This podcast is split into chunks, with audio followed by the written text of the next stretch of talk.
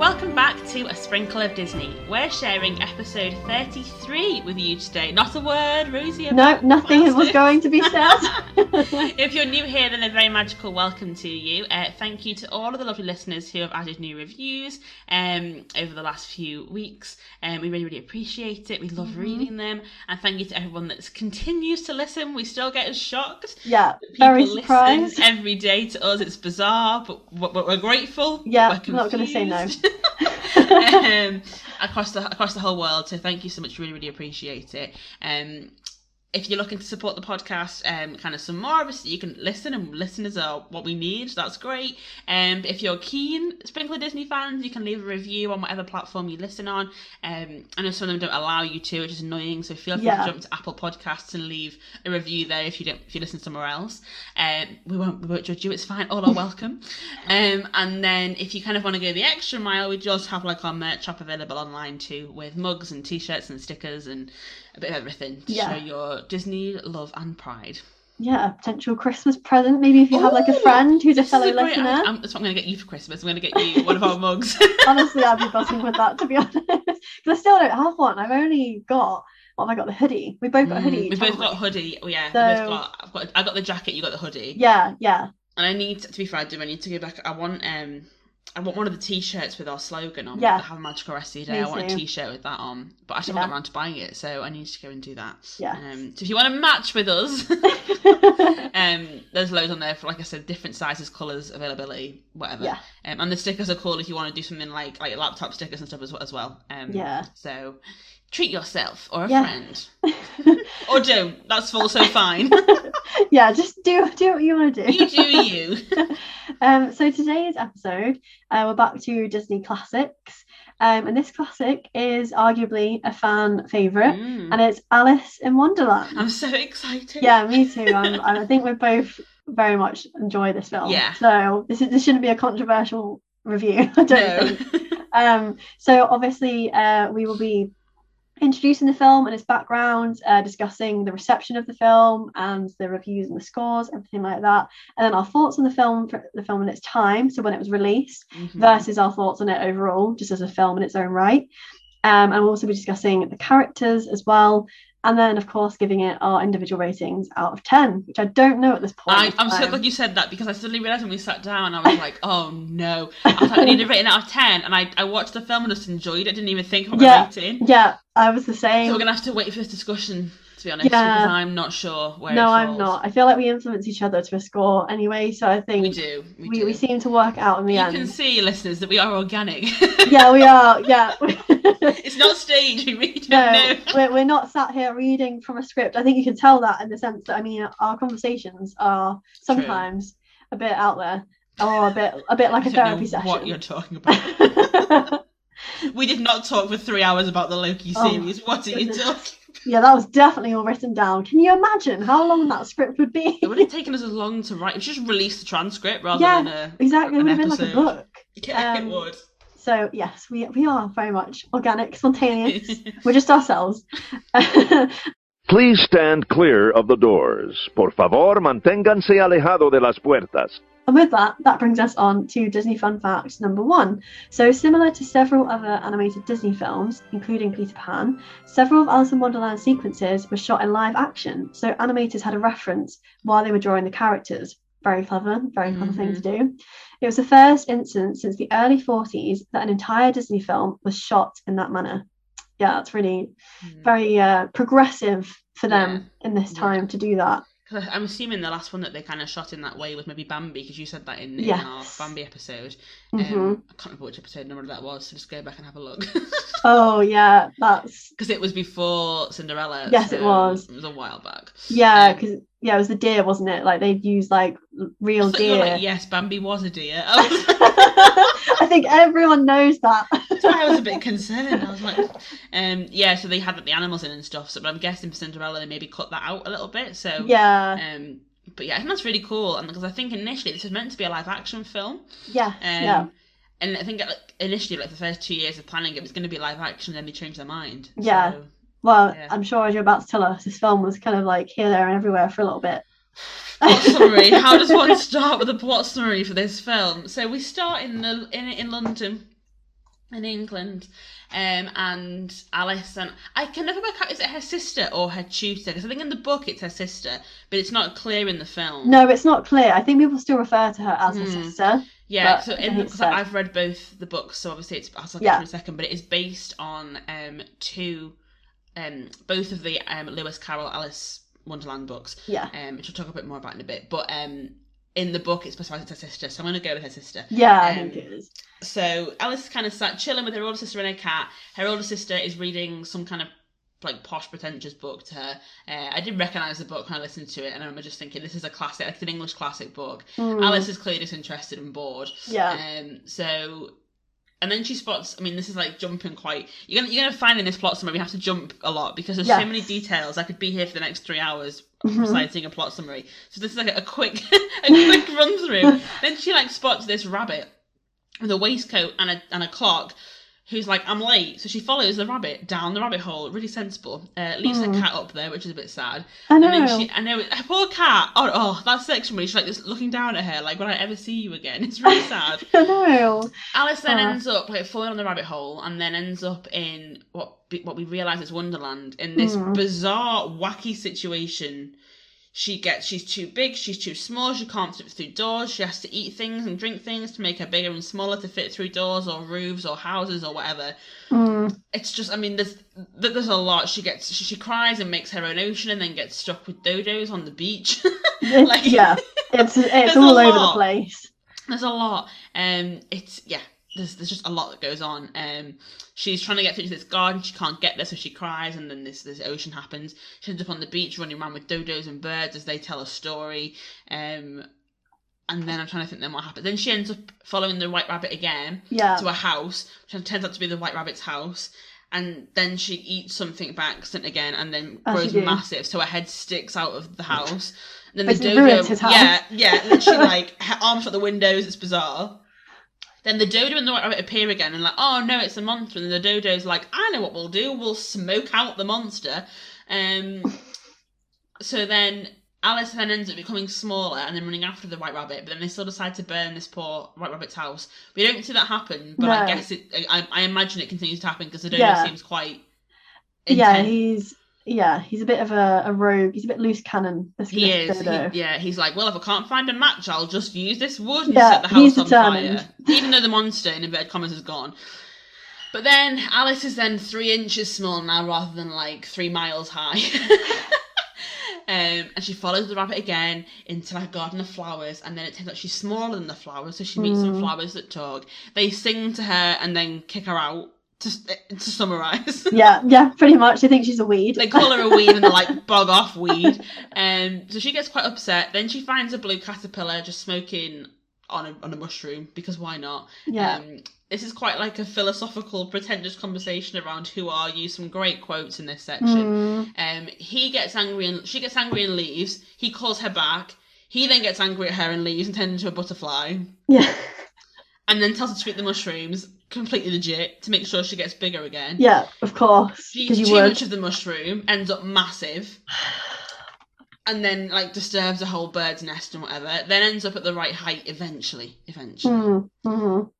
Then we wander through the woods a little bit more and we find the Cheshire Cat, um, who isn't particularly helpful. Um, No. just keep disappearing and reappearing, and then tells her basically like, because which path? There's loads of different paths to go. Yeah. down. And he's like, oh, you can go this way that way. But if you wanted to find the White Rabbit, I'd go and chat to the Mad Hatter and the March Hare. And she's like, okay, cool. So she goes down this path, this tea party, where there's the Mad Hatter, the March Hare, and the Dormouse, who, if it wasn't a Disney film, you'd assume they were all drunk. And I still Yeah. assume they're all drunk, Yeah, honest. yeah. But like, bizarre scene. They're singing about on birthdays, and Alice can't get an answer out of any of them. Never gets a cup of tea, which is really really sad. Um, Yeah. Then the White Rabbit shows up. They trash his pocket watch for some reason. I know Um, it's so hard. tragic that bit. It's really sad. It looks like a really nice watch as well. Yeah, Um, and then they literally throw the White Rabbit out of the party, thinking they're being helpful. So Alice runs after him, and obviously loses him again. And then she's like, "That's it. This is, this White Rabbit is not worth the problem. Mm. I'm going home." finally realised. Well, yeah, it's a bit late though, isn't it? Because she doesn't Yeah. know which way to go. Because it's just this forest full of like birds, look like glasses and like birds like shovels. It's the most bizarre forest in Very the world bizarre. called Tulgey Wood. Mm. She basically gets lost and then just as classic Disney like feminine hero sits on a rock and cries Yeah, yeah, very classic just this. to hope that someone will find her. Um, she's like, maybe if I sit here, someone will find me. But then again, no one knows where I am. Yeah, mm. so then the Cheshire Cat appears. He's like, do you know what? Here's a shortcut. You can go and find the Queen, and she could probably help you. Hmm. Biggest lie in the whole thing. He he stirs the pot. He does. He is a. a, a I'm going to swear then, but he is like a pot stirrer. he is. um, he opens a door in a tree that leads to this beautiful palace uh, and a hedge maze, and that's where the Queen of Hearts lives. She meets some playing cards who are painting the roses red, and she's like, "What's this for?" And they're like, "Well, the Queen is a bit off her head, and she likes red roses, and we've planted white ones, so it's completely normal for us to paint them red and hope she won't notice." And Alice is like, "Cool, I'll help." She just She- doesn't care, does She she? completely forgot about her, her plan to go home, clearly, because she's like, ouch, and then she joins in with the song, like, I'm painting the roses red. Stranger danger, people, is not considered in this film. No, no. She could have been kidnapped so many times. She could have died a hundred times I think she's eating and drinking. I mean, so true. Um, and they're kind of worried that if anyone finds out about this, this painting, they're going to get beheaded, because apparently that's what this queen is famous for. and the White Rabbit appears and he's like, ah, the queen's coming. Um, and we meet the queen, her many, many packs of cards as, as her guards, and the teeny tiny king, who is completely irrelevant, the poor fellow. yeah. Then they play so. croquet. Um, after she, she beheads someone, not on screen, but someone gets beheaded for the roses, and then she's like, Mhm. "Oh, Alice is a little girl." She shouts to her a lot, and then it's like, "Should we play croquet?" And Alice is like, "Okay, cool." they play croquet, and the queen cheats to win, and then Alice ends up in court Yeah. because, like, Cheshire Cat appears, and again, is winding up the the queen, Hmm. and the cat is never seen by the queen, so the queen thinks it's Alice's fault. She's like, off with her head, and the king's like, please may we have a trial, please. Surprised he's listened to, to be honest. um, yeah, yeah, that is true. Yeah, because he's never listened to any other time, has he? No. Um, and then it then then it's the most bizarre trial where Alice just kind of stands there while the Mad Hatter, the March Hare, and the Dormouse bring forth evidence, even though they weren't even there. yeah, what use are they? Then they all celebrate the Queen's on birthday. then the Cheshire Cat comes back and causes more problems. And Alice is like, "Oh, I've got those like magic mushrooms in my pocket. I might just have a bite of one of those Yeah, and see if that can help." So then she grows massive, scares the Queen, but then she shrinks back too soon. So then classic Queen behaviour is like off with her head. So Mhm. then the film ends as we all race back through Wonderland, through different parts of Wonderland, in a pretty like hazy, trippy sequence. To yeah, be honest. yeah. Um, and then Alice gets back to this doorknob and she's like, "Let me out, let me out." And the doorknob's like, uh, "You're already out there," and she can see herself in the in the Yeah. current world asleep. Um, and then she ends up like saying, "Let me out, let me out, Alice, wake up." And then that kind of fizzles into her sister telling her to wake up. And then her sister asks her to recite something. She recites what the caterpillar told her. Yeah. Sister's like, "Oh, for God's sake, Alice, let's go home and have tea." And that's the end. Yeah. It's quite a swift ending after all of the build up. After I all think. of the chaos in those last 20 minutes as well, I'll just be like, it's where she goes, oh, never mind, it's tea time. I know, it's like after all that. I know. So that's a, that's a general plot summary. There's Yeah. far more to it than that, but that's your, your quick one. yeah. Um, the film was released um, on the 26th of July in 1951 in the UK for the first time. Um, it was made under the direct supervision of Walt Disney himself. Um, Mm. The film and its animation are often regarded as some of the most, like some of the finest work in Disney animation history. Um, even though, and I'm sure Rosie will tell us in a second, there was like the initial reviews were quite hostile and lackluster, Mm. particularly in the UK. Mm. Um, and even those that made the film, including Walt Disney himself, weren't massive fans of it when they made it, which is really sad. that is um, sad. Yeah. of your work, people. Yeah, it's really good. Um, and then it kind of regained popularity 20 years later in the 1970s due to the whole like drug culture fandom at the Mm. time. So it was actually re-released in 1974 and then again in 1981. Um, and kind of since then, it's kind of a bit like with Nightmare Before Christmas. It's kind of been reappreciated after Yeah. its time. Yeah. Um, so if you want to hear more about that, head to a Halloween episode. um, Yeah. But this is this classic pattern, really, I'd say, in these older films where they're kind of not as appreciated as much at the time yeah. um, or they're appreciated in different ways, and then later on, people are like, "This is actually quite a good film." Yeah. Yeah. Um, which is weird because you don't think of that happening. But yeah, it was re-released, and then it's kind of continued to be one of the most like more popular Disney films. Yeah, Um, yeah. It's kind of like quite iconic um, because of its Mm. tie to like Lewis Carroll stories and stuff as well. yeah, Um, and some people claim that it's like one of the best kind of like like Disney feat like films ever or like stuff like that. Mm. So, but there is kind of some like, contention around people because it's an adaptation of the book. yeah. Some people are like, is it a good enough adaptation of the book? Yeah. So it's- one of those films that has a lot of Classic questions around it. Yeah. Yeah. So I'm interested to hear about the critics. Yeah, so in terms of like scores, then, so this film's got 7.4 out of 10. Oh, On that's quite good to be fair. That is quite good considering like it's an old film, and as we know, Mhm. sometimes sometimes these films get overhyped, like Snow Yeah. White. So that's yeah, quite decent, I would say, that score actually. Yeah. Um, and obviously that's you know based on like loads of time has passed. All those Yeah. reviews can be like old and new. And Rotten Tomatoes, the critics have given it 81%. Oh, see that these are like fair scores to be fair. Yeah, Like, yeah. They're not overhyped and they're not, but they're not like underappreciated. Yeah, and obviously being a cult classic as well, you expect like Yeah. And then the audience have given it a 78%, so they're not far off what the critics have Mm. given it. So very similar. Like it seems to be like quite in line at this stage Yeah. um, with like what people think of the film overall. So from the scores, it's like a positive. Like people will enjoy this film. yeah. Um, and it was actually nominated for best music um, at the Oscars. Yeah. It would, Uh, didn't it? No, it didn't win. It didn't win. I thought it won best animated score. No, it was uh, beaten by. Let me find it. It lost to an American in Paris. Um, so it lost the Oh. score. Um, for Amer- an American in Paris beat Alice in Wonderland for that award. Oh, I see. Yeah.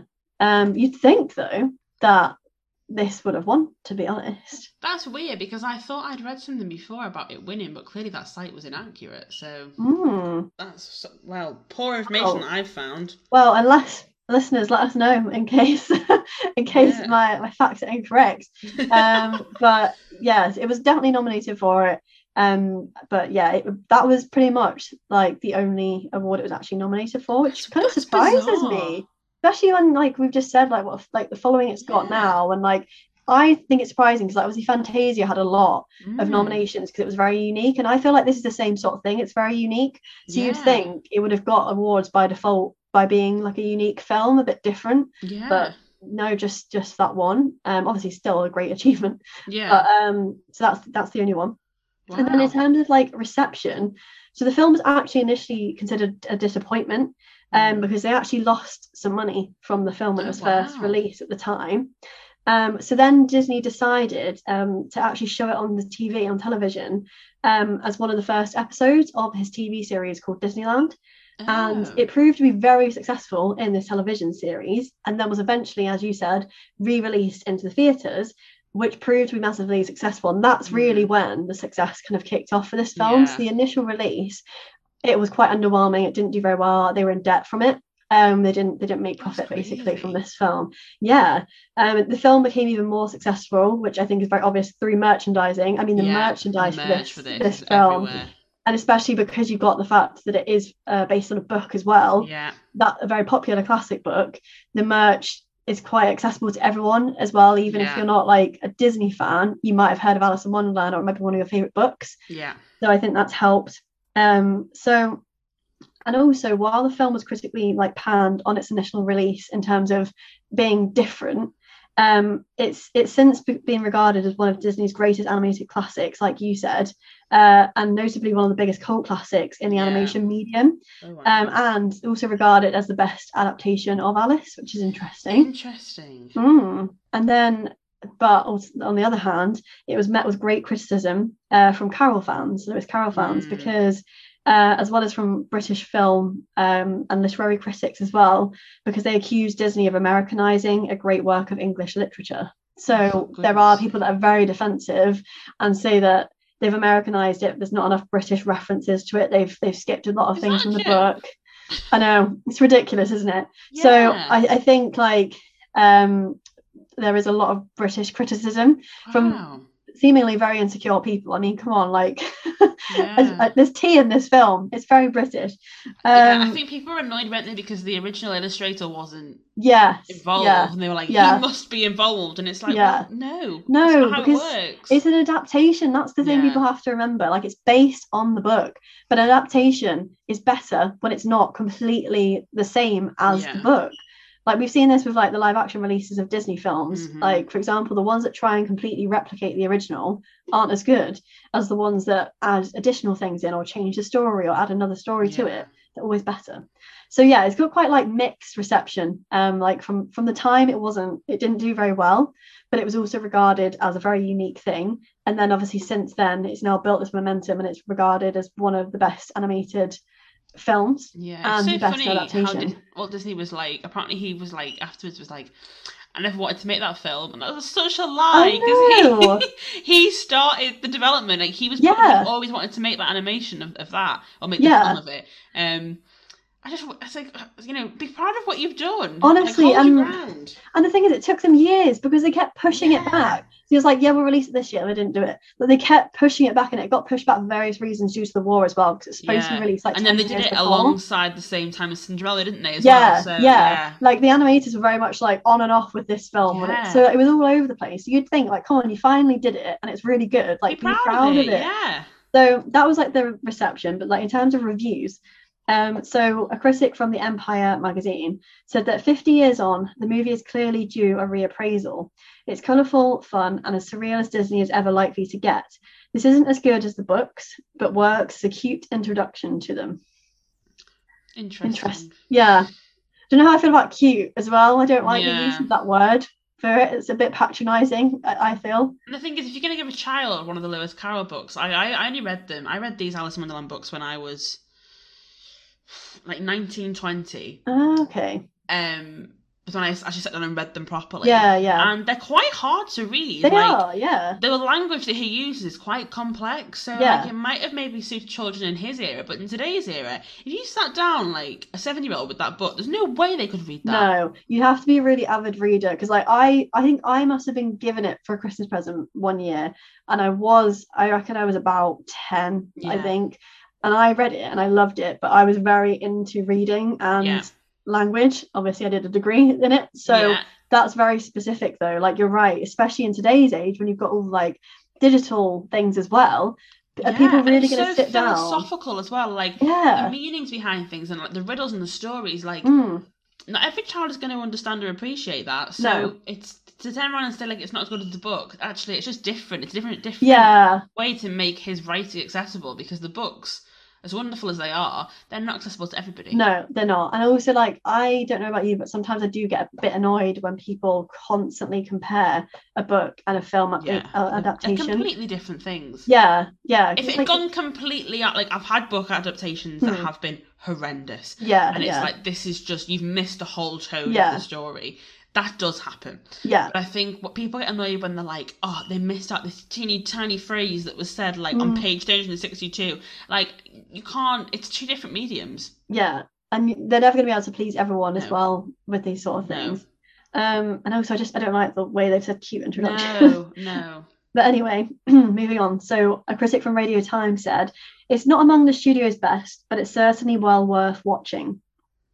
It's I wouldn't say interesting. it's. I wouldn't say it's not one of the best. No, like, it's not like, like, spoiler, it's not one of my favorite, like, top, like, five Mm. Disney films, but I think it is one of their best films because it's so unique. Yeah. Like, it's, uh, there really isn't anything else you can compare, compare to No. it, obviously, other than the live act, uh, action adaptations of it Yeah. um uh, yeah i don't know like well worth watching implies it's like a, a like adequate film Yeah. Yeah. you know like so yeah um and then this is a review from the time uh from a critic which i think we've mentioned before he's called bosley crowther from the new york new york times and he went to the premiere in um america um Mm. so obviously after the London premiere.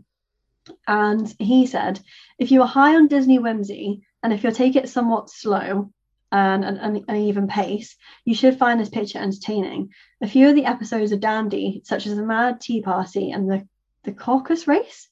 Yeah. Is that what it's called? um, I think it, that's the dodo bit. I think. Right. The music is tuneful and sugary, and the colour is excellent. Watching this picture is something like nibbling those wafers that Alice eats. I quite like that. Funny. That's quite a fair description of it. Yeah. Especially like so that obviously that's from 1951 as well. Um, so it's good that like he could see like the humorous side to the film as well. Yeah. Um, and then in Time Out magazine, they said that Disney's frantic take on Lewis Carroll may lack much of the book's charm, but it does contain one of the greatest proto psychedelic sequences in cinema a dazzling, disturbing explosion of colour and sound. Mm, I Yeah, say- yeah.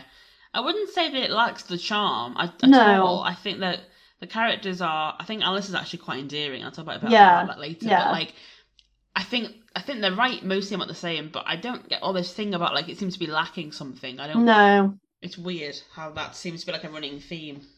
Mm, yeah, it, it seems to be something that gets pointed out quite a lot. And I think that's the thing. I think that's what lets the reviews down, like with the scores and stuff, is people like filling up all of their issues because it's not what they want Yeah. from the book.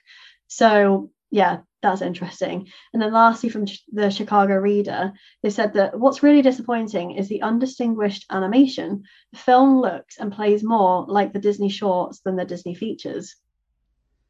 That's Mm. interesting because Yeah. like the film is made up of like obviously distinguishable Yeah. sequences but it's not i don't really understand the animation side of their argument because I I feel like the animation in this film's great Yeah. they're making it almost seem like they kind of rushed it because it's like an episodic thing i don't know Yeah. I don't think. I think. I think if you're not used to watching episodic films, it yeah would feel more like a short because it's only an hour and 20 minutes. So Yeah. actually, as a film, it is quite short. But yeah, I don't think anything kind of suffers because of that. I no just think it's just a different style. Yeah, it is. Yeah. Um, so that's the critics' reviews, and then some audience reviews. Um, so someone said that the stars of the show are undoubtedly the set of characters and the imaginative ideas, such as the Mad Hatter and the Cheshire Cat and the Smoking Caterpillar, and the Queen of Hearts, who are all legendary. The animation is good, and by using bright colours, the film always seems otherworldly and fascinating. Mhm. Yeah, I think that's Yeah. the key thing to take away from that. Is it is like you've been plunged into a completely different world, and like they create that so well with these like otherworldly characters and like the Mhm. colors that you wouldn't normally see and like I, I think they do that really really well Yeah, I agree. um so and yeah the, the characters are iconic i think they're just they're so memorable the characters Yeah, and and the fact that there's so many of them, it Yeah. quite easy for them to have not been as memorable. Yeah. that's not the case. yeah that's, that's so true some of them you can you, you can forget in some films can't you but this Mhm. one you remember them all quite equally um so then another uh, audience member said the film is enjoyable almost all the way through it lacks a truly cohesive narrative and can be a bit repetitive but it's a solid animated adventure with some great visuals um Yes, but I think they've missed the point of the film.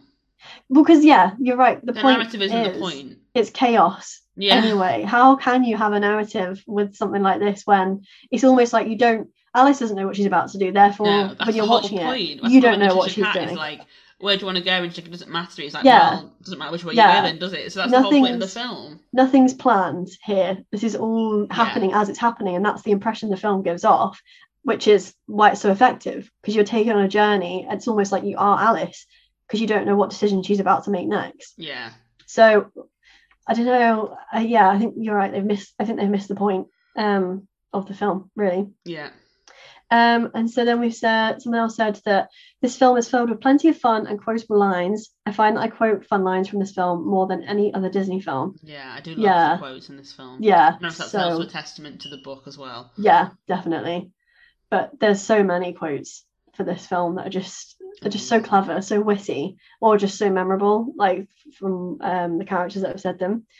And then lastly, someone said that Wonderland is the essence of what it is to be a child, to have an imagination, to bask in complete and utter nonsense, to revel in the chaos of dreams. At its roots, this is a fantastical celebration of nonsense. They understand this film. They do. they do. that's what we're looking for. Like it is meant to be nonsense. Like Alice is literally saying, that she craves nonsense like in the beginning of the the film like she Yeah. she wants that Yeah. obviously then regrets her choices She has that coherency that she's like, if I had my in my own world, everything would be nonsense. yeah yeah So that's the whole point. yeah so that's what she wants it to be but they're, they're so right like it is about like imagination because you can tell it's a child's imagination that's that's like yeah.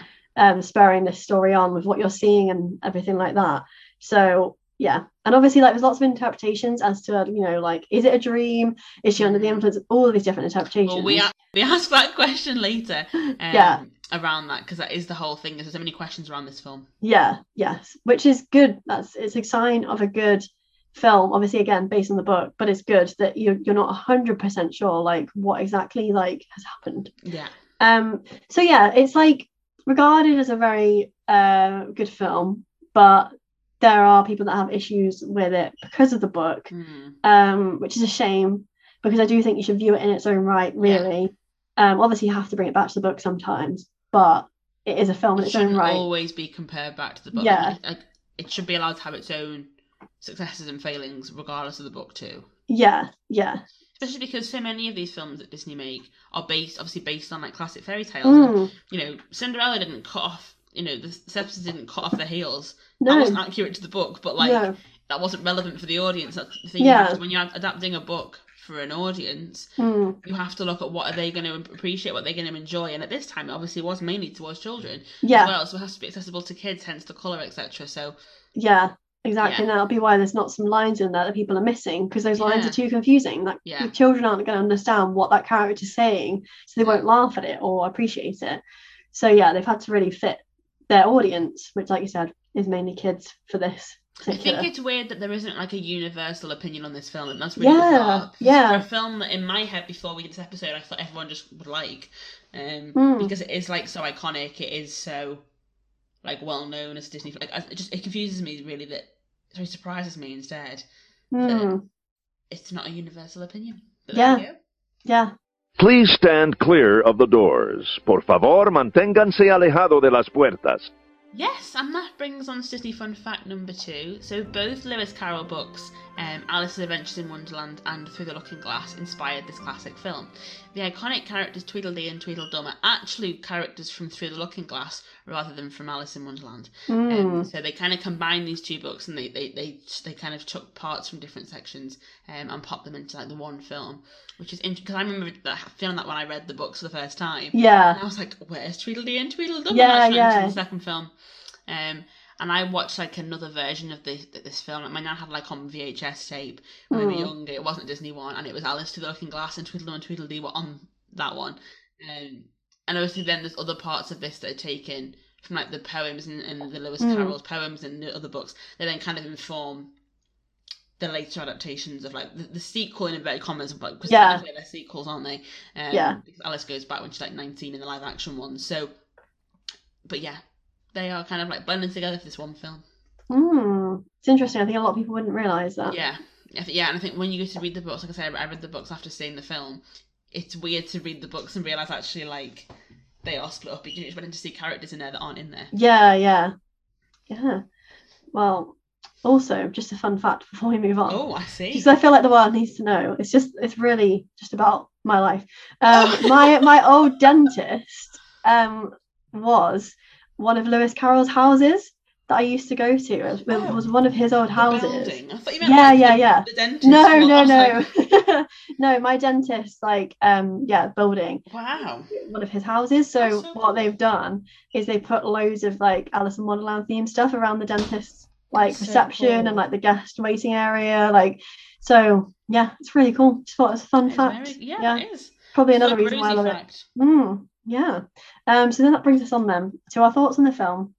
For both in its time and the film overall. So we'll start with in its time. Yes. So what did you think like what do you think in terms of like the film for the time it was released back in 1951 gosh that's a while ago isn't it I know it is. Um, you know? I think this film's animation. That's where I kind of want to start. Is a Hmm. massive jump forward from Yeah, Cinderella. yeah i agree I think that animations would stand up to the animation of today. i agree with that yeah When I was watching it, obviously, because we're kind of watching them now, like in sequence. Mm. It's um, when noticing those changes between the films more. It, I can't believe how good the animation was I know. with one year difference. Yeah. It's the color is insane. The definitions around the characters and the and the um the scenery is amazing. Yeah. That's the big standout for me is the animation in this film is for its time I, I was in shock at Yeah. how good it is. Um obviously it's it's still hand drawn animation, but for me Alice looks exactly like she could have been computer animated. Yeah. Definitely. I think it's incredible how all the characters are so different. The way that the Cheshire Cat animates in and out, I just think I it's know. amazing. So Um, clever. And we've not seen anything like this really. I mean, Fantasia may have had some bits. I don't really remember because I tuned out quite a lot in that film. Yeah. But those elements of things like kind of disappearing and changing and winding in and winding out, Mm, that complicated animation that obviously we would take we would take for granted today. yeah. But it's not just a character walking on a screen. I read something when I was researching for this episode, and it was talking about um how there's the multiple number of subjects on a screen in this animation compared Yeah. to something like Cinderella where it might be like one or two people in, in, in Mm. focus and everything else has kind of been like drawn as like weird little people in the background. Yeah. like when you look at that scene where the Queen of Hearts arrives with her cards, Mm, the amount of animations going on at that point, the same know. like the Mad Hatter, Mad Hatter's Tea Party, and all the different teacups and the, the chaos. I just think it's incredible for its time. To be honest, I Yeah. can't believe this was like seventy years ago. The animation's beautiful, it's stunning. Um, yeah. I kind of understand why people didn't get it at the time because I think when you look at the way that it's it is episodic, it hasn't got like a clear narrative in inverted commas, with the fact that the Mm. narrative doesn't drive the plot, a moral does Mm, and that's obviously been quite new for that time, I would assume, because none of the other Disney films have had that. They've all been in, apart from Fantasia. yeah. Um, like I know, like Pinocchio's narrative was wobbly, but it Yeah, was, it was yeah. technically there. Um, even though we know we didn't really appreciate that it was there. No. Um, we were like, "Mm, is it there though? But I feel like this one that's on purpose. There there isn't Yeah. one there, so I imagine that for lots of people that was hard to get your head around. Yeah. Whereas now we're so used to films that move time back and forward. We're used to Mm. films that have flashbacks or you know zip us through time all over the place. So I think as today's viewers, we're far more used to being able to watch that. So I wonder if that maybe had an Yeah. impact um, because it wasn't a linear narrative. Um, Yeah, that's so true. yeah, I wonder if that was maybe part of it, especially 'cause the animation. You maybe wouldn't have expected animation to have like such a kind of advanced approach on time and and narrative um, Yeah. structure. Um, especially for kids, people might be like, "My kid's confused," and actually, the adults are confused. Yeah. um, so yeah, I think. I mean, my my my emphasis is quite simple because I think it's quite. It's not a controversial film. No. I don't think. Apologies if anyone's offended by the film, but when you watch it, you don't think, "Oh, that wouldn't get that wouldn't pass today." Like in some of the other films that we've watched, we've been like, "Oh, Mm. you couldn't get away with saying that." Or, Like "Oh, Dumbo, for example. That. Well, yeah. Um, I don't think that that's as. I don't think that kind of happens in this film because it is so removed from our current Yeah. life. It's a completely Yeah. different world. It's they're all kind of made up creatures. Alice is really the only human for most of the film. Yeah. Um, so it's yeah, I think it's pretty amazing for its time, to be honest.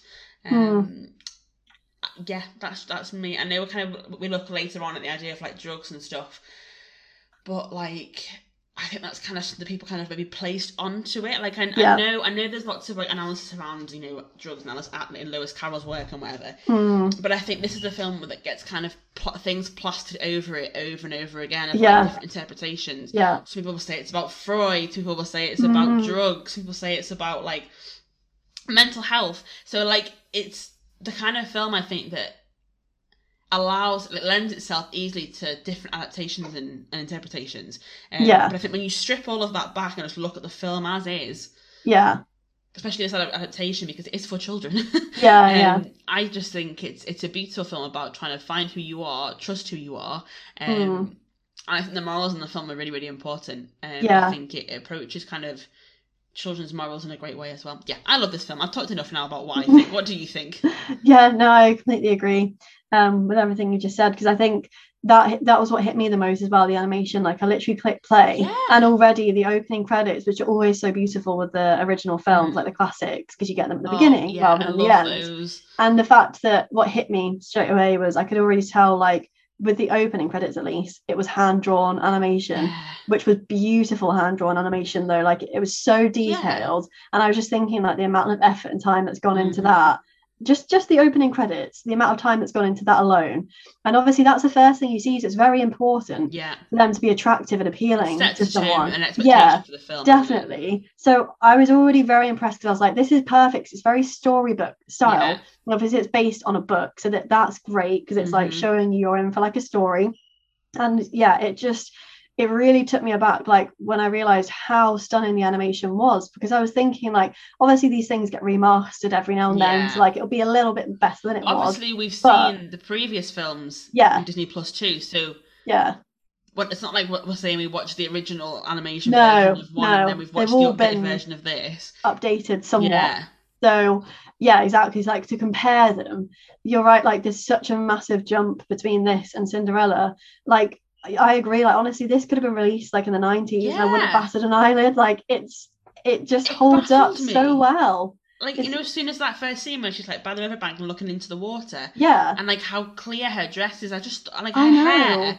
I was like, this is so good. yeah. It's like the features on all of the characters as well. Like I, I just mm-hmm. think like the way they've animated them, they've given them so much personality Yeah. alone through the animation. Obviously, the voice acting is obviously incredible as well. yeah, But even if you just look at the animation, you've got the idea of what that character's like. yeah, And I think, you know, in the, the previous films, like you did have to kind of get more of their personality through the dialogue and things like that, like the story. Um, and I just think they've they've really painted a really clear picture of who these characters are.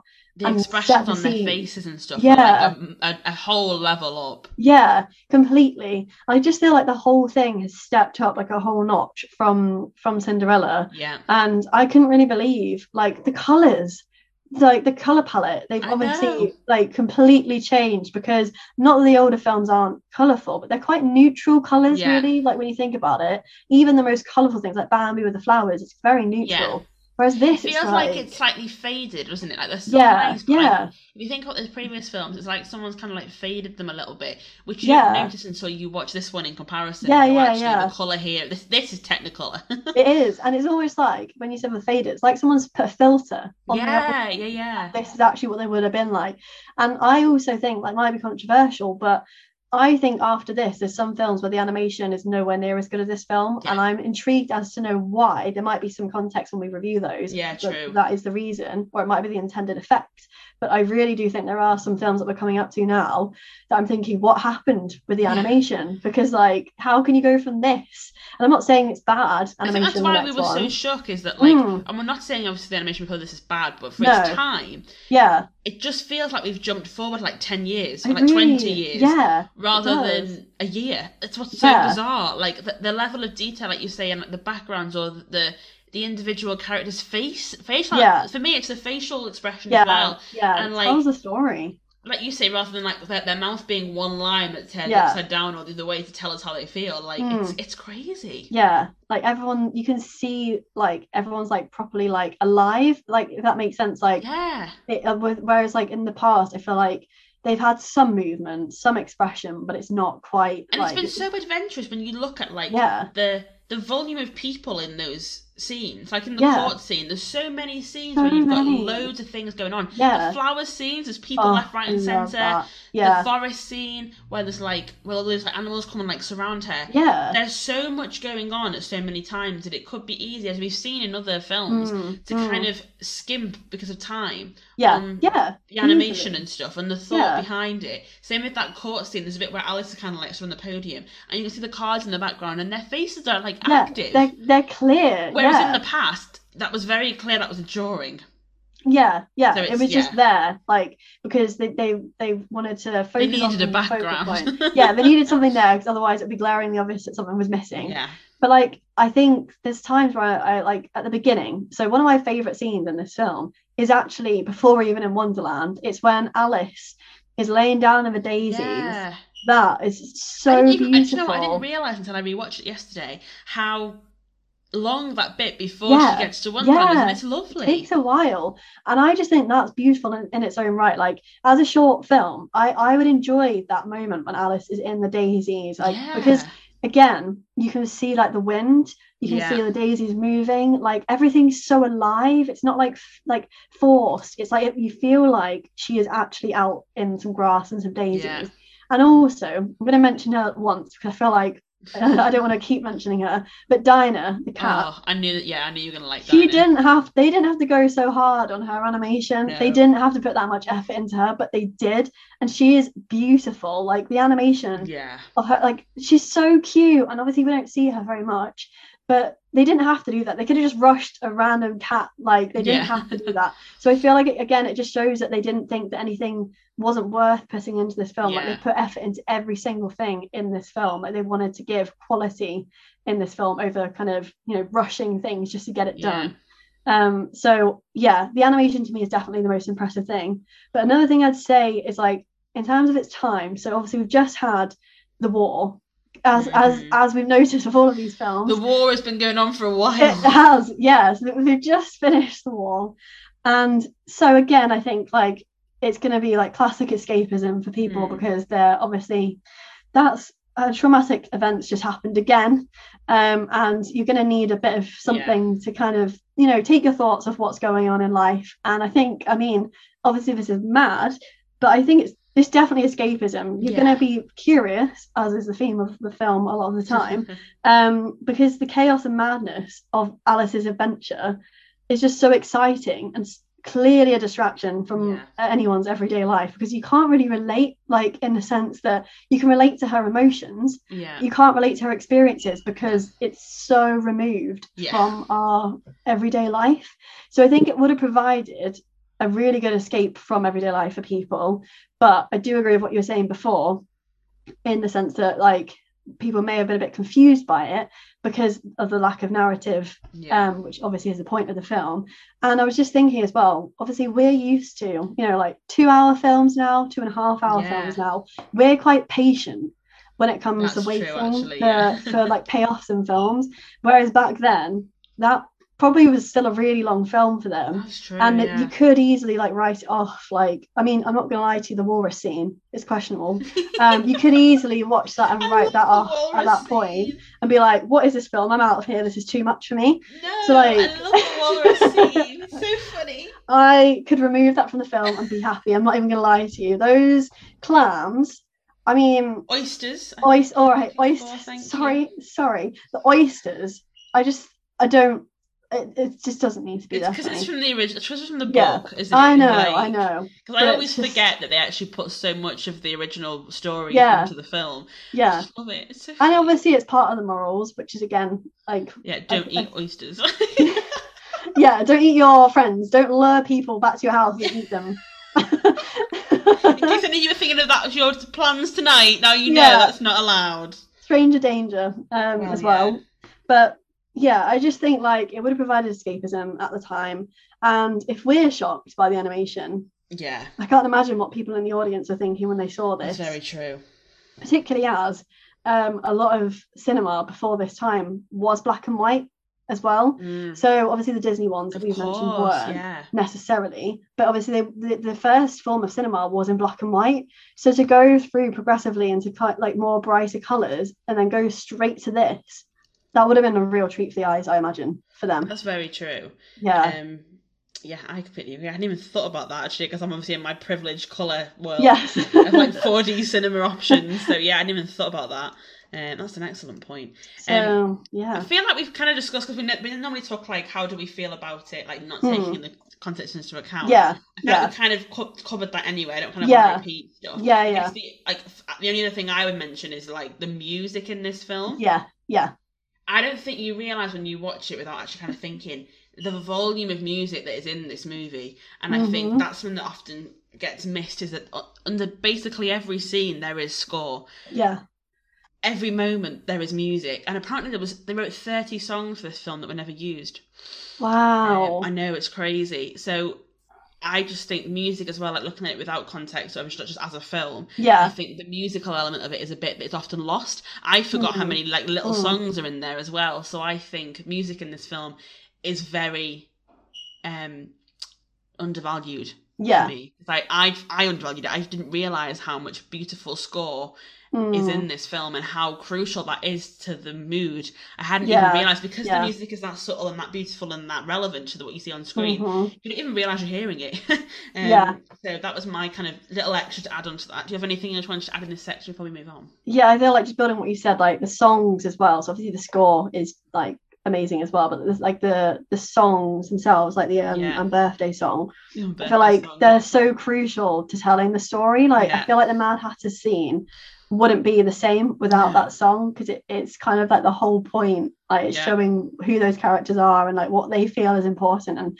so and it just creates that tone um and it builds on the Yeah. madness and chaos. So yeah, Yeah, because I, even though I it's tiny, agree. I love that bit where they're like, "We're painting the roses red." Yeah, Like, I love that bit as well. It's such a good like scene setter. yeah. Um, the only bit I would say, and to be fair, it's because the Ca- Kathryn. It's going to come to me now. Kathryn Beaumont is the girl who plays Alice. She's only thirteen in this film, and I just felt quite bad for her because she's being made to sing all of these songs are like really, really high, and I'm like, yeah. Kathryn Hahn, like it's too high for you.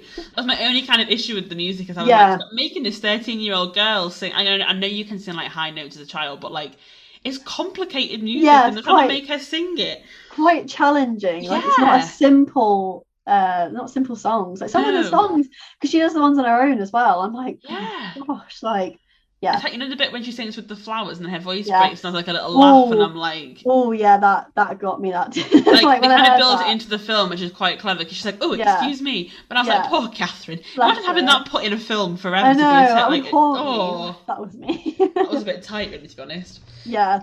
Um. Yeah. Well. Okay. So we've kind of given our overall thoughts. yeah, I feel like with the way that one is because it's not as controversial in its topics. I think like we've just, we've talked haven't we about how it's, good. It's quite yeah. It, it kind of blends because yeah, we don't have to discuss as much for its time. So yeah. Please stand clear of the doors. Por favor, manténganse alejado de las puertas. So that brings us on to Disney fun fact number three then. So, unlike previous animated films based on classic books, including Sleeping Beauty, Snow White and Seven Dwarfs, and Pinocchio, Alice in Wonderland does not open on a storybook. Instead, the first shot is of Big Ben.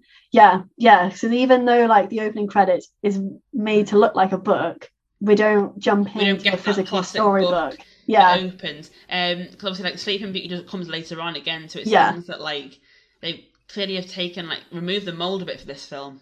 Um, yeah, and obviously we, we've been used to kind of seeing them like kind of the classics like fairy tales kind of open with the book. Yeah. on that one. like Once Upon a Time. and then- Yeah, but yeah. even like you know like when like, just like the slow zoom in on the book, Yeah. and it's got the title on the front. yeah, yeah, We, yeah. don't, we don't have that for this one, which is No, quite it just goes straight in. Yeah, Um, bang London. yeah. Also, just before we move on, it's interesting that like Sleeping Beauty we mentioned there, like controversial again, but that's an example of one of the films I don't think is animated as well as this oh. film, and I always am so surprised that it comes after films like Cinderella. yeah. Like I don't understand how that film isn't released before. I'm hoping that when we do that mind. episode, I'm bearing in mind that this is that's eight years after this film. Yeah, released. yeah. Sleeping Beauty, I think you always think because it's 59, it's just in the 50s, Yeah, but it's it's a late, it's basically like a 60s era. yeah, they've had a while. And you, I often think of it as being one of the much earlier ones. So Hmm. yeah, I agree. I'm glad you said that because I agree, um, and I'm intrigued when we get to that episode. Why, why it is the way it is? Yeah, hmm. it's yeah, it's just a bit underwhelming compared to the animation you've seen Yeah. before. But yeah, anyway, a little side note. Sorry if that offends you. Apologies. um, that brings on to statement number three. where We, we'll be discussing our favourite parts of the movie. Um, so obviously the episode is like an episodic setup for this film. Mm. So were you a fan of that? Did you enjoy that kind of like jumping between disconnected series of events as there Mm. is in the books? Did you enjoy that in the film? yes, like mostly, mostly I did. Apart from the walrus. yeah. So firstly, I was like, sometimes I get like triggered throwbacks to Fantasia now. Whenever there's any episodic things, I'm like, oh no. that is true. And I'm not gonna lie to you. Like, I know you're not gonna agree with me, and I know it's in the book, and I love the book. It's one of my favorite books all time. But that walrus bit really does scream Fantasia vibes to me when it happens. It's And not as I'm bad as Fantasia. I no, I know it's it's not bad, but in my head I'm like, I know it is relevant to the story, but I'm also like, it just doesn't feel as relevant or necessary to the other Yeah, um, no, true, yeah. sequences. So all I'm that. saying is, if I had to remove one part, it would be that part. I'm sorry That's for fair. Walrus fans and the Carpenter. That's the other one, isn't it? It's the Walrus and the Carpenter just, oh, yeah. and the oysters. The oysters. The stupid oysters. They're so dumb though. Come on, like They were I- told to stay where you are. Yeah. and They didn't listen. And then the carpenter, how naive! I mean, the walrus is there, like quite clearly about to eat his dinner, and the carpenter's shook when he sees that he's eating them. Like, come on. So basically, I felt so bad for him because he spent so he spent so long prepping that lovely sauce to go with it. Yeah, where are they all? Yeah. and it's like, he's like, oysters, friends, where are you? And there's the like empty corpse pile just next to the walrus. yeah, and then he sees that like there was a sign like saying like special of the day, and it has oysters on it. I can't, I can't. So it's funny. I, I'll admit it is funny, but I'm just saying if I had to remove one thing, That's it'd be fine. that. That's fine. But I, other than that, I do really appreciate it because I think it, it tells the overarching story really well. So it's not episodic in the sense that it doesn't all blend together, which I like. I like episodic films when they all build towards the same sort of story or the same goal, which I think this definitely does that. And obviously, like the the, the thing that's consistent throughout until we get to the point where she stops is she's chasing the white rabbit. hmm so I think it's Yeah, nice there is a narrative. yeah there is a there is the rabbit's the overarching narrative he's like the signpost to oh we've moved on to the next segment in my opinion. Like i'm like it's oh. Classic Dora Explorer episode. This yeah she's got one goal. Things keep pulling her off her path. yeah so true so true yeah because she you know her goal is simple really Mm. it's not she's not asking her much like No. she just wants to find this rabbit She thinks there's a party going on, and that's all she wants to yeah, do. she, she's got FOMO. She's missing out on something. That's what it is. And then she just keeps getting distracted. And Mhm. obviously, that's perfect representation of a, a child because children do. As soon as they see something new and exciting, they're like, oh, let's abandon this toy. Let's go play with this toy. It's like that. So Mm-hmm. um, I think the segments work really, really well. Mhm. And I think they help in building Alice's character very nicely because they all bring different things to the table. They all bring different kind of morals um, and it helps give the other characters more attention as well. It's nice that they've got their own isolated yeah. segments for the most part. Like obviously, Cheshire Cat reappears as well. Mm. Um, White Rabbit's like basically constant throughout the whole thing. But like it's nice because they all got like a little focal point in the film to kind of show us who they are, yeah. why they're there, um, what they're gonna, you know, what influence they're gonna have over Alice, and what the point of their existence is, basically. So I think it works really well in this film. I don't agree with people that say that the pace is, isn't there because again, like we said before, you've missed the point. Mm. The whole point is it's nonsense. So it doesn't make sense. Alice didn't even really know what she was doing when she No. followed this rabbit. She didn't she didn't know she was No. going to be eating some random cake and drinking out of a bottle, which absolutely I would not have done myself. Um, but then I mean, you again, didn't really have much choice. no, it's true. It's true. But it's also like you kind of question yourself and think, why did I go down this rabbit hole? Mm. Like, look at what I've done here. And my first response to that would be, let's try and get home now. Let's stop yeah, you would be like, right, everyone stop. Yeah, we've I'm come like, too far. We've made a Yeah. mistake. Turn round. literally, I'd try climbing up that rabbit hole. Honestly, like I'd try and get up. And I'd be like, but Rosie, look, there's a door. Like, I'd be like, that's great. There's a door. I'm done. I'm going back. I'm you're going like home. clawing at the rabbit hole. Like, let me out. I'd be like, Diana, can you, can you bring me back? Send me a rope. So but yeah so like i do i really i really like the episodic setup of the film. I think it works really well. I don't have any issues with pacing. And i think you often get kind of like specific dialogue sequences wi- within each segment and songs. Obviously Mhm, some songs are within specific segments. So i think it builds the story really well and um definitely creates the, the kind of chaotic tone that is intended for this Mhm. story. And i think it's quite nice that you're kind of watching something you're thinking like what is I have no idea what's coming. yeah, where is this going? Because like Tweedledum and Tweedledee, I'm there like, I'm not gonna lie, they annoy me a little bit. I know that Oh sounds, yeah, no, they are annoying. but they really annoy me. And no um, means no. yeah, because I'm like, mm, this is a bit. She's a young girl, A bit um, stalkerish. so like, there's, yeah, there's like parts where. You know, I'm like, where where is this going? Obviously, I've seen it loads of times, but if I was watching it for the first time, Mhm, you are thinking like, where is this going? What's she gonna do? Because like the rabbit keeps running off, and mhm. you're kind of wondering. I think it creates like an intrigue as to what what's kind of going to happen in the end. Yeah. Um, so yeah, that's that's what I think. I think it works pretty well. Uh, unlike Fantasia, see Oh. episode is it Oh. eleven? I, I don't know. I don't know. That was a really random ballpark number. to be honest, I mean, I'm just if if, if you fancy a, a, a kind of an absolute belting of a Disney film um, Hmm. by us, feel Hmm. free. I can't It's- remember actually which which episode it is. it's it will be a funny episode. I know that much. It's a fun one to listen to because Yeah. we were um, shook. Yeah, to To be fair, you were you were close. It's episode Oh, ten. Oh, so close. You were very close. That- Can you believe for that was a year ago? I know. I was just thinking that because in my head I was like, that must have been like November last year. Yeah. So that's that's crazy. Wow, um, there you go. Yeah. But yeah, they're my thoughts on it. What are your thoughts on the episodic? I agree with everything that you've just said. Um, I love it. My only, I guess, kind of the pacing part that I can identify, even though I really Hmm. like it, is the bit from when she falls down the rabbit hole to the flowers. I think Hmm, once you get okay. to the flowers, the story properly kicks in. Yeah, you yeah, yeah. Get that because you've got the whole path element of it. Yeah. I think the dodo.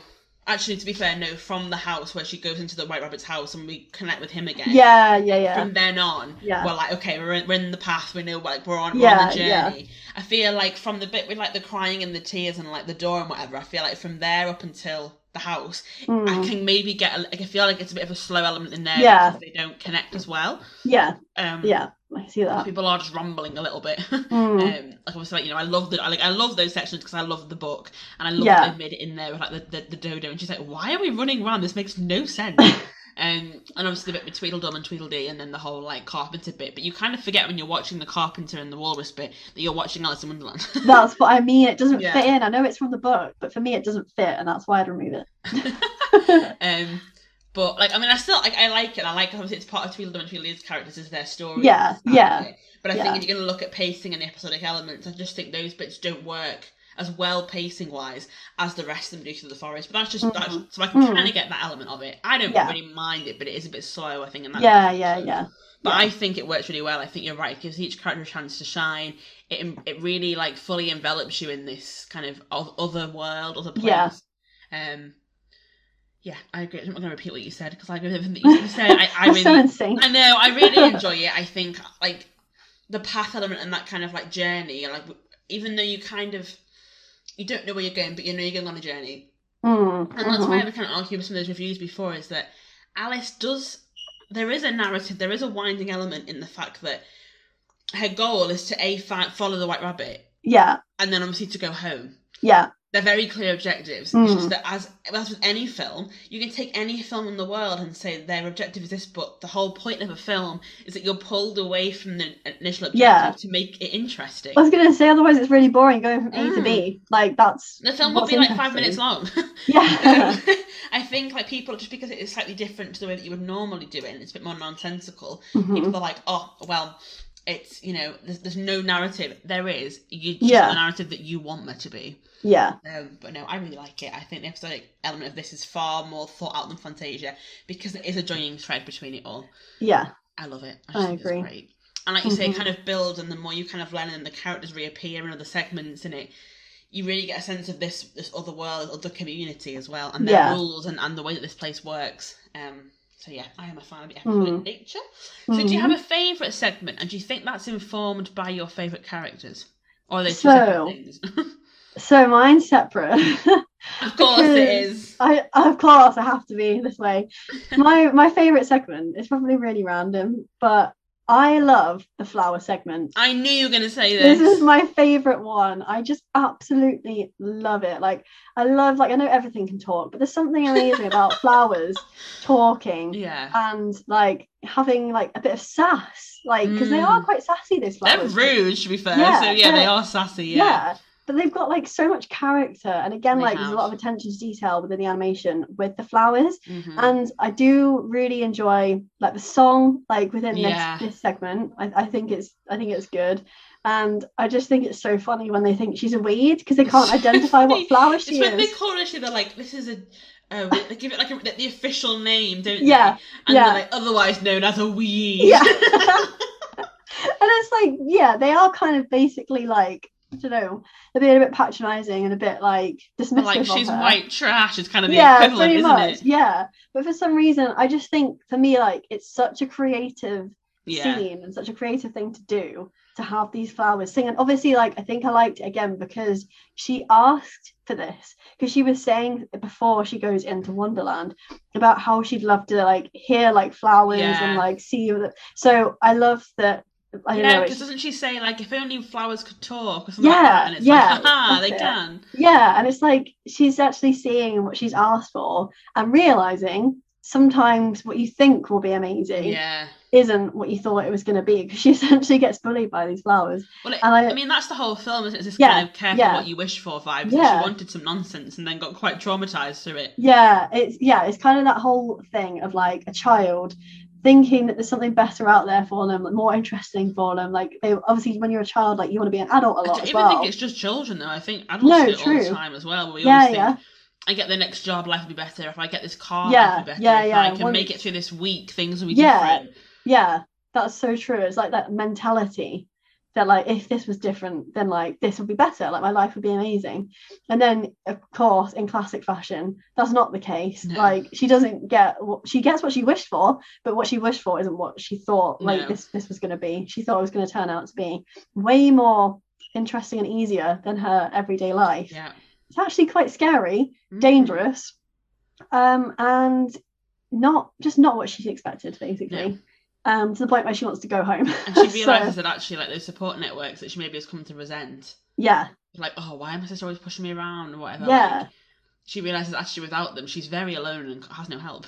yeah, exactly. So, so yeah, I, I don't really know why it's my favorite segment. I just think like from an animation perspective, it's so cool. I was gonna say, I Um, think because you're so into animation too, I think I love how each flower they don't just animate the flowers as a collective. Yeah, Each yeah. flower is individually animated to suit their personality, and that's so yeah cool. yeah I, I think that's the thing it's not like they've just gone with like one type of flower as well No. like they've fully gone for loads of different ones Yeah. and i think that together it just looks so effective Yeah, like when they're all like as animated as they are um and that again brings the element of kind of this whole like mad like chaotic nonsensical energy um because it's like not only have we got these like big characters we've got like the whole of wonderland Yeah. is chaotic and mad. And so like that i think builds to towards like characterizing wonderland as a place as well. And kind of shows alice that it's it's not it doesn't matter where she turns in wonderland everything's the same. She's going to find that it's not what she wished for. And the appearances can be deceptive. yeah yeah. Yeah because when you first see the flowers you think oh how pretty like how nice. And then they just turn out to be so savage they call her a weed. So yeah. So i love that scene. But i also think um i think one of my favorite characters is uh, actually cheshire cat uh, which is probably not surprising. I don't know i feel like he's quite a popular Mm. character cheshire cat. Um i think for me again the main reason is because of his looks like the animation Yeah. with his character like the fact that he can just kind of disappear and then Mhm. like part of him can reappear He's so and- sneaky and cheeky. yeah well. yeah he's very like mischievous um which i love but obviously to the extent where i don't like it Yeah. when he's purposely trying to get alice into he problems knows what he's doing. Yeah, If yeah. He literally could have had her beheaded. yeah he literally he could do anything because like if people can't see him then Yeah. he gets away with everything um but i do i do i think i like him because um though he does get alice in trouble sometimes he is also actually quite attentive to her like in the sense that he does help her out like with Yeah. directions at one point whereas the other characters i mean they just kind of dismiss her or yeah, they're not very helpful, are they? no they're not so at least he gives like a little bit of something um from yeah from his character I obviously like i love the mad hatter segment as well of Mhm. course like i think we all have to love that segment because it's probably the most iconic one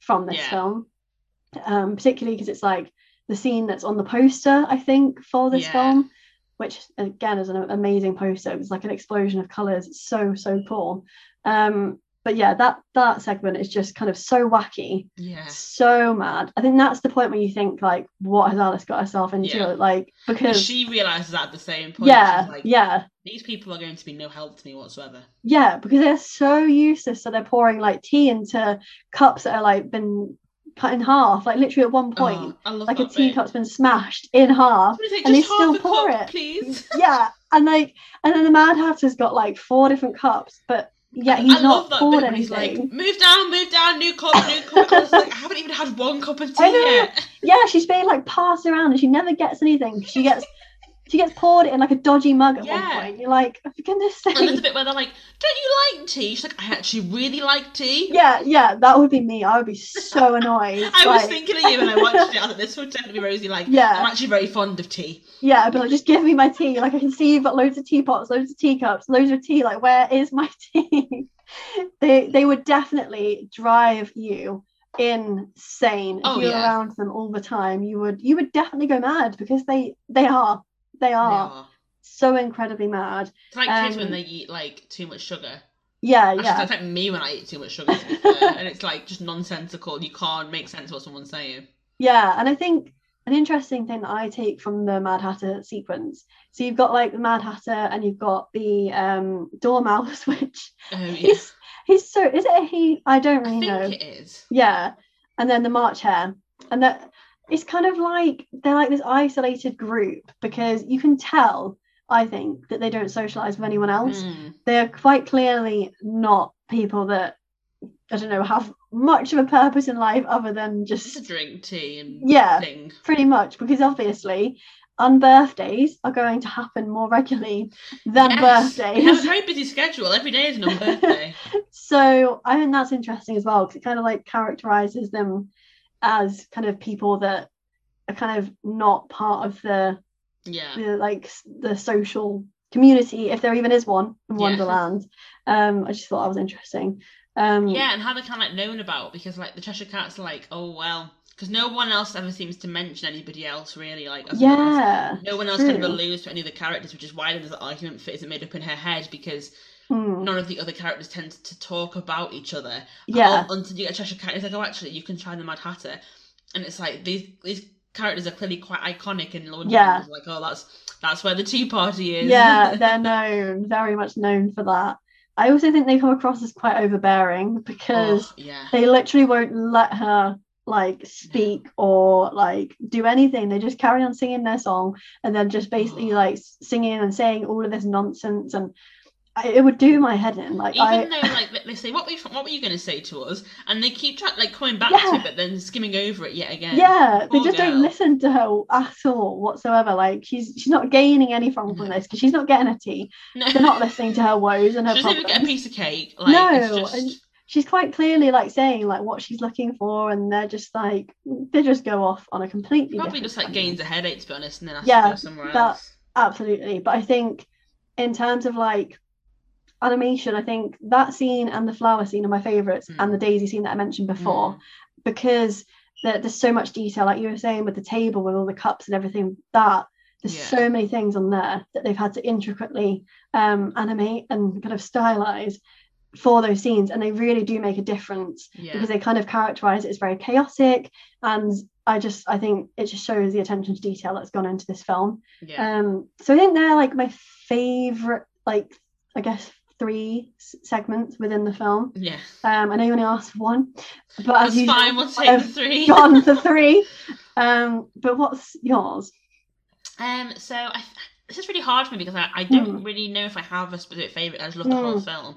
Um, two are kind of spring into mind. I just I love the the red the the Queen of Hearts section. I just Yeah, think like yeah. I love the whole painting the roses red section. I love like how creative that section is, but like the playing cards being the like croquet yeah um like pieces if you like, and then you've got like Mhm. the the hedgehog and the bird. I just think oh, it's so clever. hedgehog. i feel so sorry for And I just think hedgehog. like the way it's written is just so funny, and even like a mature funny way, like when the king is like by order of the king, even though it's not. Like no no he's just mentioned as an aside I kept laughing out loud so hard every time he'd be Yeah. like, "And the king," and like, and kids wouldn't really laugh at that. I don't think No. adults would, because it's that I, I like irony of like he's the king, he's the man, and this time he should have been. yeah he should have been in actually control quite a and good point, to be fair, for like the context is that like Mm. it's a very female-heavy film in terms of like Yeah. the leads. Um, but then a classic example of the men are no use. So it's yeah So that's quite an Yeah. interesting angle, I guess, to have from the time period. yeah most of like the strong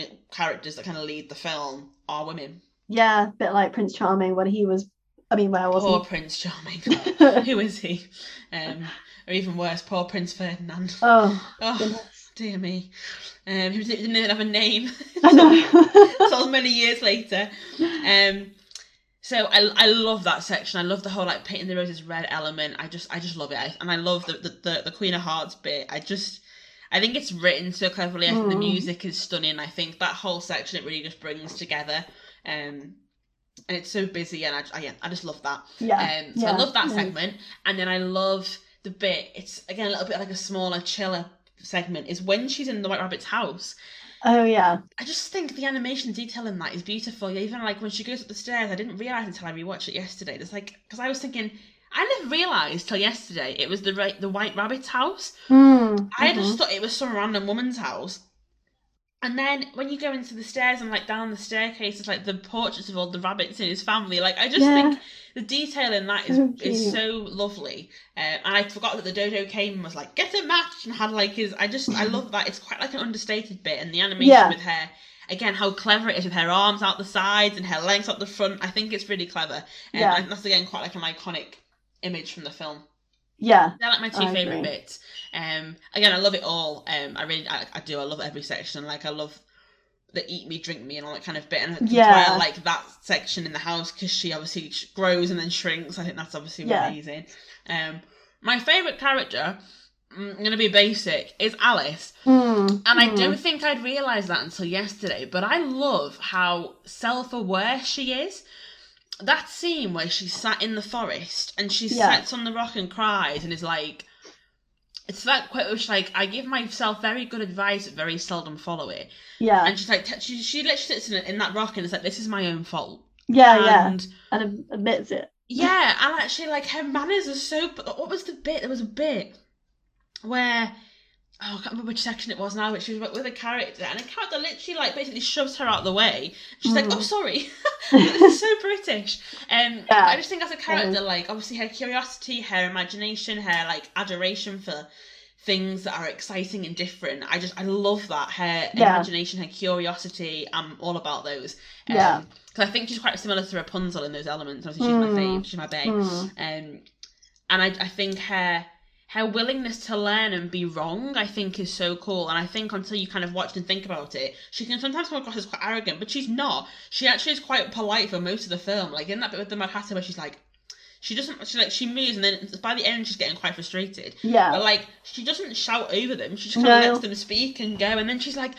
Oh well, it's it's my own birthday as well. Like she gets so into these situations. Yeah. She could walk in like, tell me where to go right now. Like Mm. The only bit where I'm like, Alice, chill out, hun, is when they get to the caterpillar scene and he's like, Who are you? And she's like, I don't really know to be honest. Like I was like, just Mm. tell him who you are. Yeah. Yeah. but I Yeah. kind of also get her vibes because she's like, Do you know what? I've grown, I've shrunk, I don't know where I am, I don't know what's going on, like Mm. who am I? Um and I I just think her ability, she obviously has her flaws, but we very rarely see a character who's able to identify their flaws so quickly. Yeah. And Yeah, it's just and so self-aware. Yeah, Yeah. I just think it's crazy how she's like, oh, like classic me. She's like, I always do this. She's like, I like this is this is why I always get into trouble because I think before I act, and I just Yeah. think I act before I think. Yeah. And she's like, I just love that, and I think she's so willing to accept this culture and community as well. Like Mhm. she's not judgmental, really. No. Um, she doesn't blame anyone. no, She only blames apart from herself. herself, which I think Yeah. is really cool. And then the bit that like when they're painting the roses red again, there's no kind of like that's so stupid. She's like, I'll help. These people Yeah. don't even know. She's Yeah, like, cool, yeah. I'll join in. I'll help. Um, It's not very judgmental at all. yeah, and even like the bit with the flowers, where she's like, oh, what a lovely song. Like she's so accepting of like all of these other people. And then she's like, Mhm. she has a yawn at one point, but she's like, oh, that that was beautiful. Like thank you so much. Like she's very polite and she's. She's willing to learn off other people, and even Mm. when that caterpillar is like, she's like, "Oh, this is ridiculous," and storms off. When he's like, "Come back," she's like, "Oh, fine," and Yeah. she just go back. So I just, yeah, I think she's my, she's my fave in this film. Mm. I just think she's a very admirable person, especially at her age, to be Yeah. so self-aware. Um, and even like the bit when the, the queen cheats, she doesn't even say anything. She's like said to No. herself, like, "Oh," but she's like not rude enough to be like, "Oi." I Yeah. saw what you were doing. Like, yeah, she could have. She could have put her in her Yeah. place, but so she I think didn't. if she was like as arrogant as sometimes you think she is, she'd Yeah. walk in and be like, actually, um, as a human from the real world, I can Yeah. tell you this is not how you play croquet. Yeah. But she doesn't. She she turns up, she plays, even when her bird is deliberately misbehaving, she perseveres to play and be Mm, part mm. of the, the community and part of that culture. So yeah, I'm a big Alice fan. Um she's so Yeah. polite. When she like curtsies and she's just she's very polite. Yeah, she is. I think she obviously has a lot of other qualities to her that are not great as well, I would Well, argue. yeah. But you obviously have to remember how young she is as well, because isn't she isn't she like quite how old is she? I think she comes across as if she's like 12 in this, but I'm pretty yeah, sure she's she way younger. 30. I think well because the, the actress who played it was 13, so I'm guessing it's like I think she is actually under meant to be under 10 in this in this film. That's the only criticism I have of the um, animation. Yeah. is I think does seem a Alice looks too old. Yeah, she looks too old for the age that she is. So that's why then I get confused with how old But it's hard is. as well because she shrinks and grows so often. It's kind Yeah, of also yeah, hard yeah. to place her. Yeah, Um, but I think her flaws are actually one of the reasons why I really like her because she Hmm. she admits them, and so I think that's the problem is that characters aren't particularly likable when you're in films and they have flaws and then don't acknowledge them until the end and it's like when you Yeah. find not there. But Yeah. that's the middle of the film where she's like, "This is always happens to me. Like, why do I do this to Mhm. myself?" So I think yes, she has bad qualities and the fact that like you know she can be a bit really bit presumptuous, like.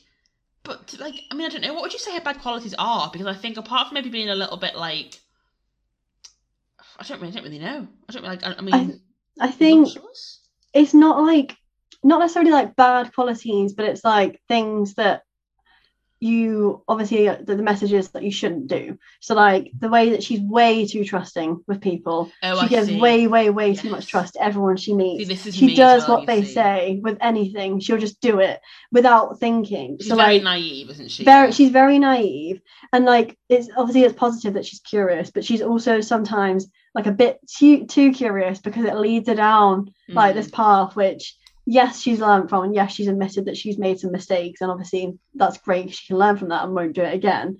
But she definitely does things without thinking about the consequences. So like i think the message for me from her character through some of the film is like you know be careful sometimes like tread carefully with what you're doing think things through. Um because i do think that's the case when obviously sometimes she's got little choice but she is just drinking and eating Oh yeah, she random things give she's been given. thought. she's met these people for about five seconds and she's doing what they tell her to do Mhm. so like I think there's bits for me where I'm like Alice, like just Yeah. stop and think for a second. Like I know you're in this like wondrous land and like there's so much to look at and see and you're just so intrigued and you know like you're trying to find this rabbit, but like just think for a second Yeah, like true. about your actions and the For your own consequences you might have. Yeah, because you just don't know. Like look at Pinocchio, look where that got him. Oh well, well, exactly. I mean, so there's just elements where I'm like, come on, but obviously that's So it's not really like age. bad qualities that she has. It's no, more kind of it's like, more her actions as a child. But also, I'd say like being a trusting person is necessarily a bad thing. I just think it has to come with like, I don't know, like experience, isn't it? Where you kind of Yeah, learn, like, yeah, yeah. kind of learn when it's best to trust people and when to kind of keep your guard up. Yeah, Um, so I wouldn't But I- think she necessarily has like bad qualities. It's more just kind of like she's. I just think she's she can be quite naive. yeah, she's naive. I also think that like she wants shortcuts for things where like she wants to yeah, but she like does it in a way where she kind of assumes she'll go down this hole, she'll find the rabbit straight away. Like Yeah. which I know it is a rabbit hole, but at the same time, she kind of expects things to just happen the way she thinks they'll happen, which we see when she asks for this nonsensical universe, Yeah. but actually ends up getting something that isn't what she wanted. So I think it's for me like the negative criticism of her is kind of just the, the childlike things, which obviously we all do and we've all done. And like you say, they come from um they come you kind of grow from them and learn from Yeah. mistakes and through experience and everything. But I always get really like stressed for her when she makes these decisions and she doesn't thought them through. I'm like, Alice, like please don't just eat something in rabbit the rabbit's house. Like you've just eaten I know, something I and you've seen what it's done to you. Like just don't eat this random and the mushrooms. I'm like, you don't know what that mushroom's gonna do. Like I just get I get stressed. But it's like you say, it's something you learn with age. So who is she to know Well, true. if she's Very not been taught that from her family? So And yeah, I think again, I don't think they're like bad qualities. It's just kind of Yeah. like learning of the way the world works. yeah. Yeah. Because it's not like it's like malicious or mean or like no, no, what she's she's, doing is a nice gonna- person. it's not like her, those qualities are going to have a negative impact on somebody else. Yeah, yeah, In this film, anyway, obviously, she, she thinks she has to start thinking with other people that is different. but yeah, I think, yeah. These are all on her, really. yeah, like the only person she's really harming is herself. Yeah. I think it's not like it's the malicious, mean intent. It's just more like No. a lack of experience of the world, isn't it? yeah, yeah. Oh, well, that brings us on to Disney fun fact number four then. Um, anything else you wanted to add about characters there? Um, I don't think. Oh, I actually, yeah.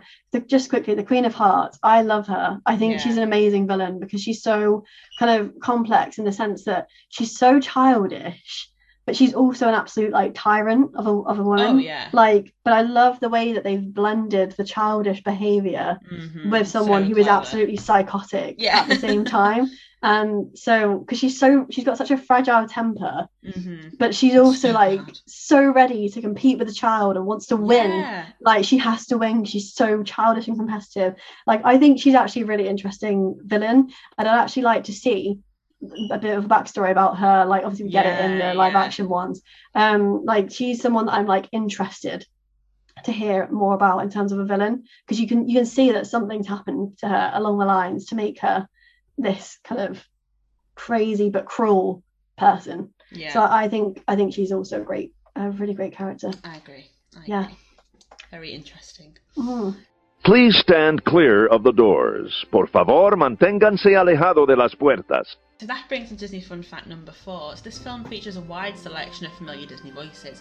So Kathryn Beaumont, who plays, plays Alice, also plays Wendy in Peter Pan. Ed Mm. Wynn is the Mad Hatter, who plays the laughing uncle in Mary Poppins. Ah, Sterling know. Holloway is the Cheshire Cat, who was the original voice of Winnie the Pooh, Kaa in The Mm. Jungle Book, and Roquefort in The Aristocats. And then Verna Felton, who's the Queen of Hearts, was also the fairy godmother in Cinderella, Flora in Sleeping Beauty, Mrs. Jumbo in Dumbo, and Aunt Sarah in Lady and the Tramp. And she's also like various other elephants in The Jungle Book and um, Dumbo. So she's done That's a so lot. cool. a Yeah, lot. she's she's made her like stamp on Disney And I think, if I'm not mistaken, I think at least three of those were class were classed as official Disney legends because of all of their Disney um, Yeah. credits, which is really cool. Yeah, it's really really cool. With the Cheshire Cat, like all I was thinking when he was speaking was about Winnie the Pooh. I was I like, know. you sound like Pooh. I know you sound like Pooh if he's drunk. yeah. um, so that brings on to uh, segment number four. So the big question Mm-hmm. is: Was it real or was it a dream? Right. So for me it's very clear. Like and I do I think it's just because of like the way I think about things. Like that's not to say I'm not open-minded. I did English lit at A level. I can analyze things and bring things out of things. But for me, I think this is a dream. Um, and that's my interpretation of it because I enjoy it most if it is a dream. Like that's the Mm. interpretation that I'm the happiest with it being. Um, I think because I don't really personally see the need to kind of like overcomplicate it. Like Mm. we see her asleep, she wakes up. So I'm like, to me, she's she's fallen asleep, she's bored with whatever Yeah. um her sister was reading to her. She's not interested, she's bored, she's fallen asleep. She's literally been thinking about like nonsense and things like that beforehand. So she's had a dream about all of these Mhm. things. Um the argument for it to not be a dream, like I understand all of the different arguments because obviously if it is a dream, she's learning a lot of morals. It's like where are these influences coming from in her head if she's never really had them? But of course, it could be morals that her parents or her sister yeah. have um, kind of im- impacted on her at some point by telling her, you know, if there's a Well, stranger, yeah. like, oh, let's not talk to strangers or well, yeah. let's not eat random things. Like, do you know what I mean? Like, she could have been, she probably has been, because she seems like she's been brought up in a pretty good life, to be honest. Yeah. So I feel like her parents or whoever her carer is at the time have kind of told her about these things. So it could be her mind like kind of battling between like the desire for a, a nonsensical Yeah, life, but also actually my mom said I shouldn't Yeah, do yeah. that, like that sort of thing. So I, I do I do fully understand why people think that there's the drug influence with this as well because it is crazy Mhm. um and obviously lewis carroll obviously there's like quite a lot of talk about yeah. like his influence like he you was know an odd fellow. he was a very strange man so i get that and also you do think when you're watching it like oh like how did you come up with this idea like with just you know like not being um But we all under have that, don't we? Especially like Yeah. when kids. She does read a lot of books as well, like yeah um, bizarre, crazy dreams I've had, and I'm not on drugs. Well, so... I was going to say, like, imagination is there. We all Yeah. have imagination, and yes, like, it can be influenced further by other things, but we've all got imagination, and so many amazing creations have been produced just plainly through someone's imagination. yeah, So, the way I like to view it is that it was a dream. She had a dream about these things that she wanted, and like, she yeah. thought it was going to be like some fantastical journey where it would be you know a world that she wants to live in but she realizes that actually sometimes life is better just as Yeah, it is and i know that sounds really simplistic and maybe a bit boring and maybe that's why people want to make more out of it i don't know but like that's the way i like to view it as a girl Yeah. who is just bored of what she's listening to and just goes on a journey in her dream because we all go on journeys in our dreams i have the wildest dreams Yes. and I've never been under the influence of anything. no. Um, so yeah, that's how I see it. But I, I don't know what you you think about Um, this. before yesterday, I was was like, no, it has to be real. It's a real adventure. like just from like, I was like, I prefer that idea if it actually happened. yeah, And she yeah. actually got to experience this like this world and Yeah. and- but then I forgot that at the end she does see herself asleep and Yeah. I was like, oh, yeah, it's a, it is a dream and I was so disappointed because I was like. I just I, lo- I love the idea that she actually did have this mad adventure and said that there is another Yeah. world down this Yeah, rabbit yeah, hole yeah. that she's I had like these as well. experiences. Um, and I just wish I wish that had been the case, but alas, it's not because she's quite clearly asleep at the end because she can Yeah. see herself asleep. yeah. Um, and she doesn't kind of come out of the rabbit hole like full of dirt and mud and whatever. So, No, exactly. She's been pristine condition with Yeah. Dinah like in her hands. You, yeah, it's. yeah, so I think it is a dream, but hey ho. Never But, mind. I Then she- mean, then she goes back when she's 19 and it's all good. yeah, exactly. yeah. Um, and then kind of just briefly, I suppose, because we've talked about lots of different elements. Yeah, Mm-hmm. briefly your overall thought and your rating out of ten. Oh, I see. I'm going first. How interesting. Um, well, compare that to the last episode, How right? First every five minutes. We take Um, it in turns, and you know we do. okay, overall thoughts. Um, I love this film. Uh, I gladly watch it again and again. Um, I think the animation is stunning. Some of Disney's best animation, Mhm. Um, absolutely, especially for this time. But even now, I think it holds up really, really well. Uh, some amazing characters are in this. Um, I think, as someone who's read the book, obviously we both are. Like, I don't really have an issue that there's things missing from the book in this film at all. I I view it as an individual piece of art or whatever, if you like. So like I don't feel the need to constantly refer Yeah. back to the book when I'm watching it. I just it's a it's a whole other adventure. Um, but I yeah I love this film, and I also love just briefly the amount of merchandise that has come from this Oh, film. yeah, I completely agree. The merch for this is stunning. yeah. I've got just- like from this and the book. I think Yeah. what's nice is that kind of the popularity of these films has informed the popularity of the books. So Yes. we get like a nice blend of both. yeah it's it's nice because you get like some of the merch is like more lewis carroll esque like in terms of like it's like the books um like The illustrations, the drawings books, illustrations that was the word i was looking for. And then yeah you've got like the more disney alice stuff but it's just yeah it's so beautiful. Um so i think i'm going to give it an eight. Yeah, yeah, um, that's where i was i was sat because i was thinking it's definitely better than some that i've given like a 7.5 uh so i think it's yeah i think it's an eight because it's definitely a nostalgic film for me and i i can love it and i also appreciate that t brands like Whittard have really Mm, like true. taken this film to like kind of market their stuff As a tea it's- lover, it's a big one Yeah. for you, isn't it? yeah so yeah i think an eight is where i'm going Do you know what? I'm the exact same. oh, Um, what a kind surprise. of actually no, well I'm not. I'm slightly with you. I'm eight point five. Is where I'm at. Um, because I don't have a lot of problems with the film, but I don't think I would watch it frequently as my thing. So it's not that I, Yeah, I wouldn't yeah. want to watch it, but I think one of the films when you've watched it. You don't need to watch it again for a while because there Yeah. are morals to it, but they're not as like strong as and empowering and, and like kind of Yeah. outgoing as some of the more modern Disney princess films. yeah So true. I, I enjoy them, but it enjoy this film, but I don't think it's one that I would kind of watch every week. Um, Yeah, So the eight yeah, point five is like I really enjoy it when I watch it. Like I have a good little giggle and a laugh, and I appreciate it. But would I watch it kind of every week? No. I think No. it's the kind of film that I'd enjoy more like sporadically. yeah Um, that's where I'm at. I really enjoyed it. I laughed. There was just points where I literally was laughing out loud. I think the colour is Yeah. beautiful. It's a really enjoyable film, and I finish it like, oh, that was really satisfying to watch. yeah Um, Yeah. But then you have to think actually like how often would you watch it also plays into it. Um, and Yeah. kind of yeah, I think because we have so many Disney films that are so close to our hearts that kind of would like inform my like decision sounds a bit dramatic, but like I would take Yeah. elements from them.